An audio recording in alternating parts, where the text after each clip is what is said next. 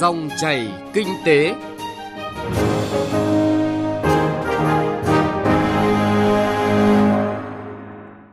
Cảm ơn quý vị và các bạn đã đón nghe dòng chảy kinh tế hôm nay, thứ năm ngày 24 tháng 9 năm 2020. Biên tập viên Thu Trang cùng nhóm phóng viên kinh tế sẽ chuyển tới quý vị và các bạn những nội dung đáng chú ý sau.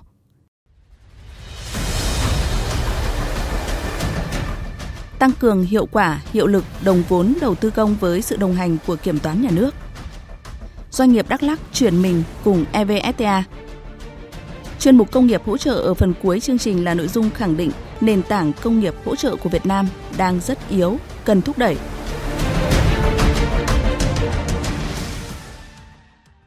Trước hết, mời quý vị cùng nghe một số thông tin kinh tế nổi bật. Thủ tướng Chính phủ vừa ký ban hành Nghị định 111 về biểu thuế xuất khẩu ưu đãi, biểu thuế nhập khẩu ưu đãi đặc biệt của Việt Nam nhằm thực hiện hiệp định EVFTA giai đoạn từ năm 2020 đến năm 2022. Theo nghị định, hàng hóa xuất khẩu từ Việt Nam được áp dụng thuế ưu đãi khi đáp ứng đủ các điều kiện như nhập khẩu vào lãnh thổ thành viên Liên minh châu Âu, Vương quốc Liên hiệp Anh và Bắc Ireland. Có chứng từ vận tải bản sao thể hiện đích đến là các khu vực vừa nêu. Có tờ khai hải quan theo quy định là bản sao và bản dịch tiếng Anh. Hàng hóa nhập khẩu được áp dụng mức thuế ưu đãi đặc biệt khi đáp ứng các quy định về xuất xứ hàng hóa và có chứng từ chứng nhận xuất xứ hàng hóa theo quy định của hiệp định. Trong trường hợp các tờ khai hải quan đăng ký từ ngày 1 tháng 8 đến trước ngày 18 tháng 9, tức là ngày ban hành Nghị định 111, nếu như đáp ứng đủ các quy định để hưởng thuế xuất, xuất khẩu ưu đãi, nhập khẩu ưu đãi sẽ được cơ quan hải quan hoàn thuế nộp thừa. Liên quan tới EVFTA, nhờ tác động tích cực từ hiệp định, xuất khẩu tôm Việt Nam sang Liên minh châu Âu tháng 8 đạt mức tăng trưởng cao nhất kể từ đầu năm, dự kiến tiếp tục tăng đến hết năm đây là kết quả khả quan trong bối cảnh dịch COVID-19 làm biến động nhu cầu nhập khẩu từ các thị trường chính và tình hình dịch bệnh chưa lắng xuống ở các nước sản xuất lớn. Cục Hàng hải Việt Nam khẳng định tính đến đầu tháng 9, tổng sản lượng hàng hóa thông qua cảng biển Việt Nam đạt gần 519 triệu tấn, trong đó lượng hàng container thông qua cảng biển tăng 7% và 12% so với cùng kỳ 2019. Các khu vực cảng biển có hàng container tăng mạnh là Mỹ Tho, Thanh Hóa, Quy Nhơn, Đà Nẵng, Vũng Tàu và thành phố Hồ Chí Minh. Theo Tổng cục Thuế để quản lý chặt hóa đơn giá trị gia tăng, cơ quan này đã yêu cầu 63 cục thuế tỉnh thành phố và các chi cục thuế trực thuộc thực hiện ra soát, tổ chức nhận dạng doanh nghiệp có dấu hiệu rủi ro về in, phát hành, mua bán và sử dụng hóa đơn bất hợp pháp. Theo đó, các cục thuế sẽ phải thu thập thông tin, dữ liệu về người nộp thuế mà cơ quan thuế đang quản lý, thu thập thông tin về người nộp thuế từ các cơ quan khác, như thông tin giao dịch đáng ngờ từ cơ quan giám sát ngân hàng, thông tin từ thanh tra chính phủ, kiểm toán nhà nước, đơn thư tố cáo vân vân để xác định doanh nghiệp có rủi ro về hóa đơn. Mặc dù nguồn vốn và thanh khoản của các ngân hàng dồi dào, sẵn sàng cung cấp đủ, kịp thời vốn cho nền kinh tế nhưng cầu tín dụng còn rất yếu do tác động của dịch Covid-19. Tính đến ngày 16 tháng 9, tín dụng chỉ tăng 4,81% so với cùng kỳ cuối năm 2019.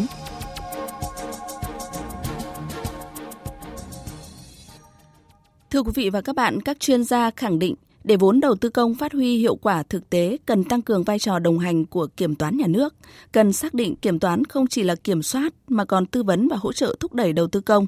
Các chủ đầu tư cần chủ động khuyến khích đơn vị kiểm toán tham gia ngay từ những khâu đầu của dự án như là lập hồ sơ thiết kế, lập dự toán, tránh bị động chờ kiểm toán khi dự án đã hoàn thành.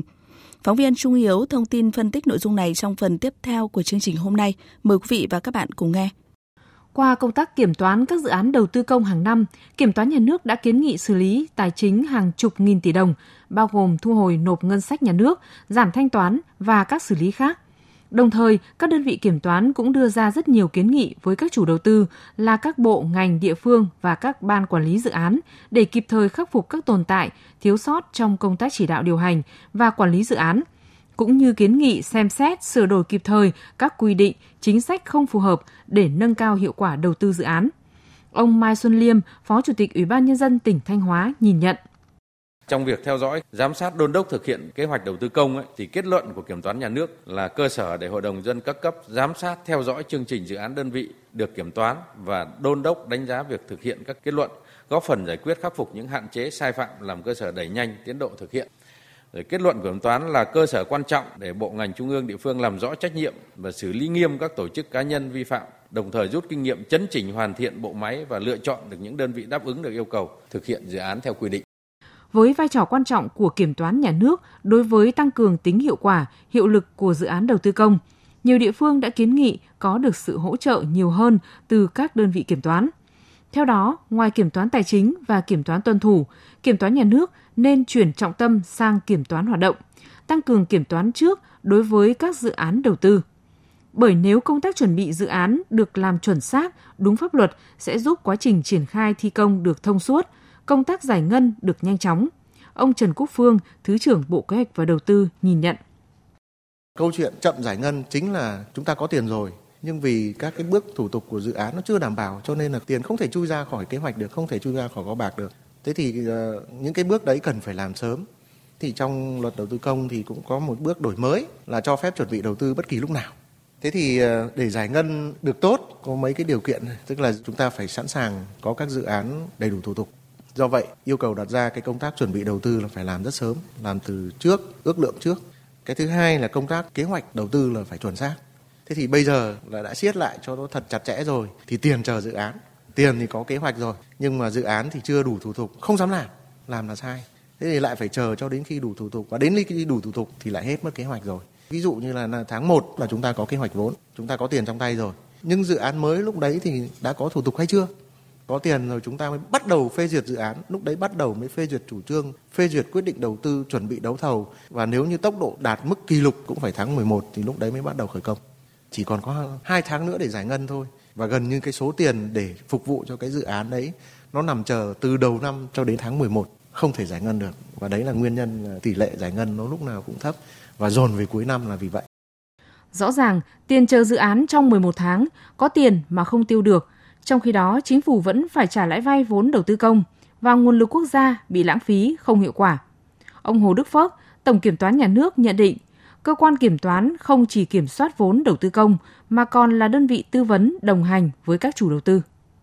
Chúng tôi cũng hy vọng ấy là chúng tôi với các chủ đầu tư vừa là gói cơ quan kiểm tra nhưng vừa là cơ quan tư vấn có trách nhiệm. Cho nên ấy, không những gói kiểm toán theo kế hoạch mà chúng tôi đang kiểm toán theo yêu cầu của các cơ quan chủ quản, các cái đơn vị, các bộ ngành liên quan. Thì khi các đồng chí ví dụ như là cần phải kiểm toán cái dự toán hay là công tác chuẩn bị đầu tư và tuân thủ pháp luật. Khi công trình mới được triển khai thì các ông chỉ đề xuất là chúng tôi vào chúng tôi làm cái phần tuân thủ pháp luật xem thử cái vấn đề là lập hồ sơ đúng không, trình tự thủ tục đúng không, đấu thầu đúng không, vân vân và vân vân. Rồi gói còn là kiểm tra xem thử là cái dự toán lập có đúng không, thiết kế đúng không, có gì sai sót không để bổ sung ngay lần đầu. Chứ không cứ là gói phải có khối lượng công trình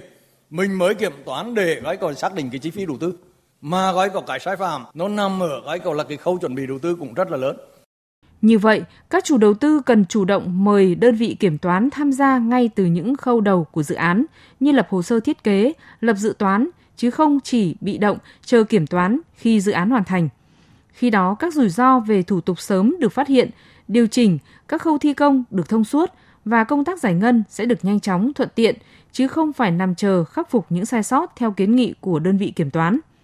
Tổng kiểm toán nhà nước Hồ Đức Phước đã khẳng định, cơ quan kiểm toán không chỉ giúp chỉ rõ đúng sai, làm minh bạch nền tài chính công, tài sản công, mà còn là cơ quan tư vấn tin cậy cho các chủ đầu tư. Theo phương hướng này, Kiểm toán nhà nước luôn sẵn sàng hỗ trợ các cơ quan đơn vị địa phương trong việc tham gia vào kiểm toán sớm – ngay từ quá trình chuẩn bị thực hiện dự án nhằm hạn chế thấp nhất những sai sót có thể xảy ra, giúp việc triển khai dự án sau này được thuận lợi theo đúng quy định pháp luật. Sự chủ động phối hợp chặt chẽ giữa chủ đầu tư và cơ quan kiểm toán cũng là cách thiết thực thúc đẩy giải ngân vốn đầu tư công, góp phần nâng cao hiệu lực, hiệu quả của nguồn lực tài chính quốc gia.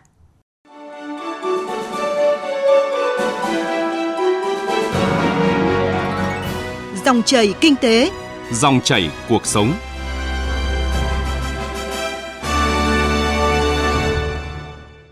Thưa quý vị và các bạn, Hiệp định Thương mại Tự do Việt Nam Liên minh châu Âu gọi tắt là EVFTA, một trong những hiệp định thương mại tự do được đông đảo doanh nghiệp kỳ vọng đã có hiệu lực từ ngày 1 tháng 8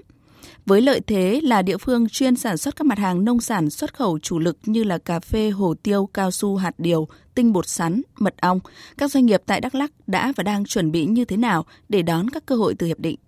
Phóng viên Hương Lý thường trú khu vực Tây Nguyên ghi nhận thực tiễn này là doanh nghiệp chuyên kinh doanh xuất khẩu các mặt hàng cà phê, hồ tiêu và một số nông sản trên địa bàn Tây Nguyên. Công ty trách nhiệm hữu hạn một thành viên xuất khẩu 2 tháng 9 Đắk Lắk, gọi tắt là Simesco Đắk Lắk, cơ bản nắm bắt các nhu cầu thị trường. Trong đó, châu Âu là thị trường khó tính, đòi hỏi nghiêm ngặt tiêu chuẩn sản phẩm liên quan đến hàng rào kỹ thuật, truy xuất nguồn gốc, an toàn vệ sinh thực phẩm, môi trường sản xuất. Cùng với việc đưa ra các cảnh báo giúp các địa phương doanh nghiệp và người dân thay đổi thói quen sản xuất, đáp ứng tốt hơn nhu cầu thị trường, công ty đã liên kết chặt chẽ với hàng trăm nông dân, hướng dẫn hỗ trợ sản xuất cà phê, hồ tiêu đáp ứng theo yêu cầu của thị trường và thu mua sản phẩm phục vụ thị trường xuất khẩu, trong đó có thị trường châu Âu. Do vậy, Hiệp định Thương mại Tự do Việt Nam EU EVFTA có hiệu lực thì các rào cản kỹ thuật, những đòi hỏi đặt ra từ thị trường EU đã không còn là vấn đề quá khó với doanh nghiệp. Ông Nguyễn Tiến Dũng, Giám đốc dự án cà phê bền vững, công ty Simesco Đắk Lắk cho biết. Doanh nghiệp cũng rất là quan tâm vấn đề này, đặc biệt là khi mà đã tham gia thì cái mặt hàng nông sản của Việt Nam đi vào thị trường đó nó dễ dàng hơn và được ưu đãi nhiều hơn. Tuy nhiên, đối với các cái nước nhập khẩu thì đòi hỏi cái chất lượng rất là khó và ừ, cho nên đòi hỏi cái ngành nông nghiệp của, của Việt Nam cũng như là Simeco thì đã phải xây dựng một cái vùng nguyên liệu để làm sao mà đáp ứng được các cái tiêu chuẩn, đặc biệt là cái dư lượng thuộc bảo vệ thực vật vào thị trường châu Âu. Hiệp định EVFTA đã có hiệu lực toàn bộ sản phẩm xuất khẩu chủ lực của Việt Nam được xóa bỏ thuế khi xuất sang các nước châu Âu. Tuy nhiên, do ảnh hưởng của dịch COVID-19, nhu cầu thị trường chậm, vận chuyển hàng hóa gặp nhiều trở ngại.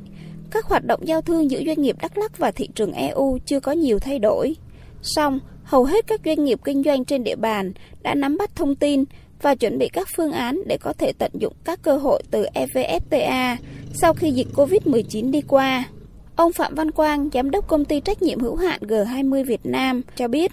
Khi mà dịch bệnh xảy ra thì các nhà châu Âu họ hầu như không nhập cảng hàng hóa từ các nước khác. Đây là một điều rất khó khăn cho doanh nghiệp mà tại ờ, Việt Nam cũng như các nước khác. Ờ, hiện nay thì doanh nghiệp chúng tôi thì vẫn cố gắng duy trì cái phương thức là các nhà phân phối tại khu vực châu Âu này để họ phân phối cho một số nước. Ngay khi đó thì cũng phải đẩy mạnh đạt chuẩn EC của họ. Tại vì đây là điều bắt buộc cho hệ thống EC của châu Âu, cách để có thể tham gia thị trường này. EU là thị trường lớn và tiềm năng với dân số trên 500 triệu người, chiếm khoảng 22% GDP toàn thế giới. Châu Âu cũng là đối tác thương mại truyền thống của các mặt hàng nông sản chính của Việt Nam như cà phê, hồ tiêu, hạt điều. Là địa phương có lợi thế trong sản xuất các mặt hàng nông sản xuất khẩu chủ lực như cà phê, hồ tiêu, cao su, hạt điều, tinh bột sắn, mật ong, các doanh nghiệp Đắk Lắk ít nhiều có kinh nghiệm trong việc đưa sản phẩm nông sản chinh phục nhiều thị trường khác nhau. Trong đó, EU là một trong những thị trường uy tín được các doanh nghiệp sớm chú trọng. Với kinh nghiệm xuất khẩu cà phê rang xay và hòa tan nhiều năm, công ty cổ phần đầu tư và phát triển cà phê An Thái đã và đang không ngừng nâng cao chất lượng sản phẩm, mẫu mã, nhãn mác bao bì cũng như sớm chú trọng thực hiện truy xuất nguồn gốc, thông tin chất lượng để phát triển sản phẩm tại thị trường EU, nhất là khi hiệp định EVFTA mở ra. Ông Nguyễn Xuân Lợi, giám đốc công ty cổ phần đầu tư và phát triển cà phê An Thái cho biết đây là một cái cơ hội để doanh nghiệp bước vào thị trường khó tính hơn. Tuy nhiên rằng nó cũng gặp không ít khó khăn bởi vì doanh nghiệp chúng ta có thể nói có bề dày nhưng mà so với lại các doanh nghiệp cà phê trên thế giới thì họ còn mạnh hơn mình rất là nhiều. Chính vì thế mà chúng ta đang phải chiến đấu với những gà khổng lồ. Và trong những năm qua thì doanh nghiệp liên tục là đầu tư đổi mới công nghệ nâng cao cái uh, năng suất lao động và đặc biệt là chú trọng đến vấn đề chất lượng có thể nói, doanh nghiệp nông sản ở Đắk Lắk đang đứng giữa một vùng nguyên liệu có thế mạnh và một thị trường rộng lớn. Song, hành trình dấn thân của doanh nghiệp ra thị trường EU sẽ không dễ dàng. Bên cạnh sự nỗ lực của doanh nghiệp, rất cần sự hợp tác chặt chẽ từ phía người nông dân, sự hậu thuẫn từ các cấp chính quyền, các cơ quan chức năng trong việc tư vấn, hỗ trợ thông tin, xúc tiến công nhận truy xuất nguồn gốc, công nhận các quy trình sản xuất từ vùng nguyên liệu trong nông dân, tạo nền tảng cơ bản để doanh nghiệp hoàn thành sứ mệnh của mình trên thị trường. Phát triển công nghiệp hỗ trợ. Phát triển công nghiệp hỗ trợ. Quý vị và các bạn đang nghe chuyên mục Phát triển công nghiệp hỗ trợ được phát sóng vào thứ hai, thứ năm hàng tuần trên kênh VOV1 Đài Tiếng Nói Việt Nam và ngay bây giờ là phần tin tức. Thưa quý vị và các bạn, ngày 21 tháng 9 vừa qua đã diễn ra lễ ký kết biên bản ghi nhớ hợp tác ba bên giữa Bộ Công Thương tỉnh Bắc Ninh, Samsung Việt Nam về chương trình hỗ trợ doanh nghiệp Việt nhằm tư vấn, cải tiến doanh nghiệp và phát triển nhà cung ứng. Theo biên bản ghi nhớ, chương trình hỗ trợ doanh nghiệp Việt Nam tại tỉnh Bắc Ninh được thực hiện trong 5 năm từ 2020 đến 2025, gồm chương trình tư vấn cải tiến doanh nghiệp và chương trình phát triển nhà cung ứng lần đầu tiên được Samsung thực hiện tại một địa phương. Tại hội nghị tìm kiếm nhà cung cấp công nghiệp hỗ trợ năm 2020 diễn ra tại thành phố Hồ Chí Minh mới đây, Đại diện tập đoàn sản xuất hàng đầu về thiết bị điện không dây dùng ngoài trời Techtronic Industry cho biết tập đoàn này có nhu cầu tìm kiếm khoảng 200 nhà cung cấp Việt Nam trong vòng một năm để có thể hỗ trợ tham gia vào chuỗi cung ứng và hiện mới tìm được hơn 50 nhà cung cấp. Thưa quý vị và các bạn, nền tảng công nghiệp hỗ trợ, đặc biệt là các sản phẩm có tính nghiên cứu phát triển tại Việt Nam, hiện nay đang rất yếu, gần như phụ thuộc vào các doanh nghiệp nước ngoài. Theo các chuyên gia, để hưởng lợi nhiều hơn trong chuỗi giá trị cung ứng toàn cầu, doanh nghiệp Việt phải tham gia nhiều hơn vào việc thiết kế các thiết bị quan trọng cho các sản phẩm công nghệ.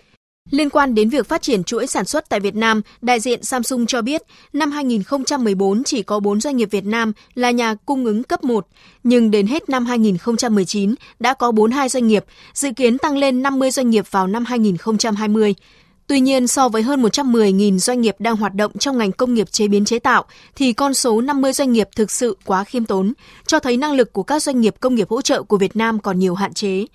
Về vấn đề này, chuyên gia kinh tế Vũ Vinh Phú, nguyên phó giám đốc Sở Thương mại Hà Nội, bày tỏ quan điểm. Khi một nhà máy ở các nước mà đặt tại Việt Nam thì có hàng trăm các cái nhà máy ở các nước hay là đặt tại Việt Nam phục vụ cho nhà máy đó. Chứ bản thân các doanh nghiệp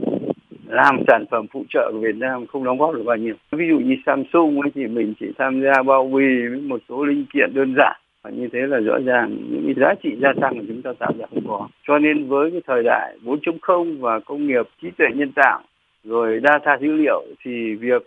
phát triển một nền công nghiệp phụ trợ là hết sức quan trọng. Trong bối cảnh này, một trong những hướng đi được các doanh nghiệp hướng tới đó là mua bản quyền sản xuất công nghệ của nước ngoài, đào tạo đội ngũ kỹ sư trong nước để vận hành, dần tiến tới thúc đẩy hệ thống R&D của riêng mình. Có thể kể đến mô hình phát triển công nghiệp hỗ trợ của Vingroup với hai dòng sản phẩm là xe VinFast và điện thoại VinSmart. Theo đó, Vingroup mua bản quyền sản xuất công nghệ pin lithium của LG để phát triển dòng xe điện VinFast, từ đó xây dựng dây chuyền sản xuất pin lithium riêng hay hệ sản phẩm của VinSmart đều dựa trên nền tảng nhập ngoại trên cơ sở đó, Vingroup dần đào tạo lớp nhân lực mới phù hợp với công nghệ phát triển để sẵn sàng cho bước chuyển sản xuất các sản phẩm R&D của mình trong tương lai. Đánh giá về xu hướng này, Phó giáo sư tiến sĩ Đinh Trọng Thịnh, trưởng bộ môn quản trị tài chính quốc tế Học viện Tài chính cho rằng, việc các doanh nghiệp Việt Nam mua bản quyền các phát minh của các nước khác là một bước đi khôn ngoan, bởi việc tự mày mò nghiên cứu các ứng dụng khi chưa có nền tảng, cơ sở thì vừa mất thời gian, vừa tốn kém chi phí, không theo kịp sự phát triển của thế giới. Tuy nhiên, các doanh nghiệp cần học hỏi và ứng dụng các phát minh đó một cách khoa học, hợp lý vào thực tiễn sản xuất, từ đó nghiên cứu và cho ra đời những phát minh sáng kiến của riêng mình. Có rất nhiều doanh nghiệp hiện nay người ta đã đi mua các phát minh sáng kiến, các cái ứng dụng khoa học công nghệ này về để áp dụng. Chúng ta trước hết là đi theo đúng cái con đường mà một số quốc gia xung quanh chúng ta người ta đã làm. Thì như vậy là nó đã rút ngắn đi bao nhiêu thời gian nhưng nó phải kết hợp với cái việc là chúng ta phải nghĩ đến ứng dụng vào đâu, như thế nào, sử dụng ra sao và chúng ta phát huy nó thế nào để từ đó cái khoa học công nghệ của chúng ta nó có thể phát triển được được biết, một trong những giải pháp được đưa ra tại nghị quyết số 115 NQCP nhằm thúc đẩy phát triển công nghiệp hỗ trợ, đó là xây dựng và vận hành hiệu quả các trung tâm kỹ thuật hỗ trợ phát triển công nghiệp vùng và địa phương từ vốn đầu tư trung hạn của trung ương và địa phương trên cơ sở nhu cầu mục tiêu phát triển và nguồn lực có sẵn, nhằm hỗ trợ các doanh nghiệp, công nghiệp hỗ trợ và công nghiệp chế biến, chế tạo, ưu tiên phát triển đổi mới sáng tạo, nghiên cứu phát triển, chuyển giao công nghệ, nâng cao năng suất, chất lượng sản phẩm và năng lực cạnh tranh, tạo cơ hội tham gia sâu vào chuỗi sản xuất toàn cầu. Hy vọng với những giải pháp đúng đắn từ chính phủ, các doanh nghiệp Việt Nam có thể đạt mục tiêu đến năm 2025, có khả năng sản xuất các sản phẩm công nghiệp hỗ trợ, đáp ứng được 45% nhu cầu thiết yếu cho sản xuất và tiêu dùng trong nội địa và có khoảng 1.000 doanh nghiệp đủ năng lực cung ứng trực tiếp cho các doanh nghiệp lắp ráp và tập đoàn đa quốc gia trên lãnh thổ Việt Nam. Quý vị và các bạn vừa lắng nghe chuyên mục Phát triển công nghiệp hỗ trợ ngày hôm nay. Xin kính chào và hẹn gặp lại quý vị trong các chuyên mục tiếp theo. Chuyên mục công nghiệp hỗ trợ đã kết thúc dòng chảy kinh tế hôm nay. Chương trình do biên tập viên Thu Trang cùng nhóm phóng viên kinh tế phối hợp thực hiện. Quý vị và các bạn quan tâm, vui lòng nghe lại chương trình trên website vv1.vn. Xin kính chào tạm biệt.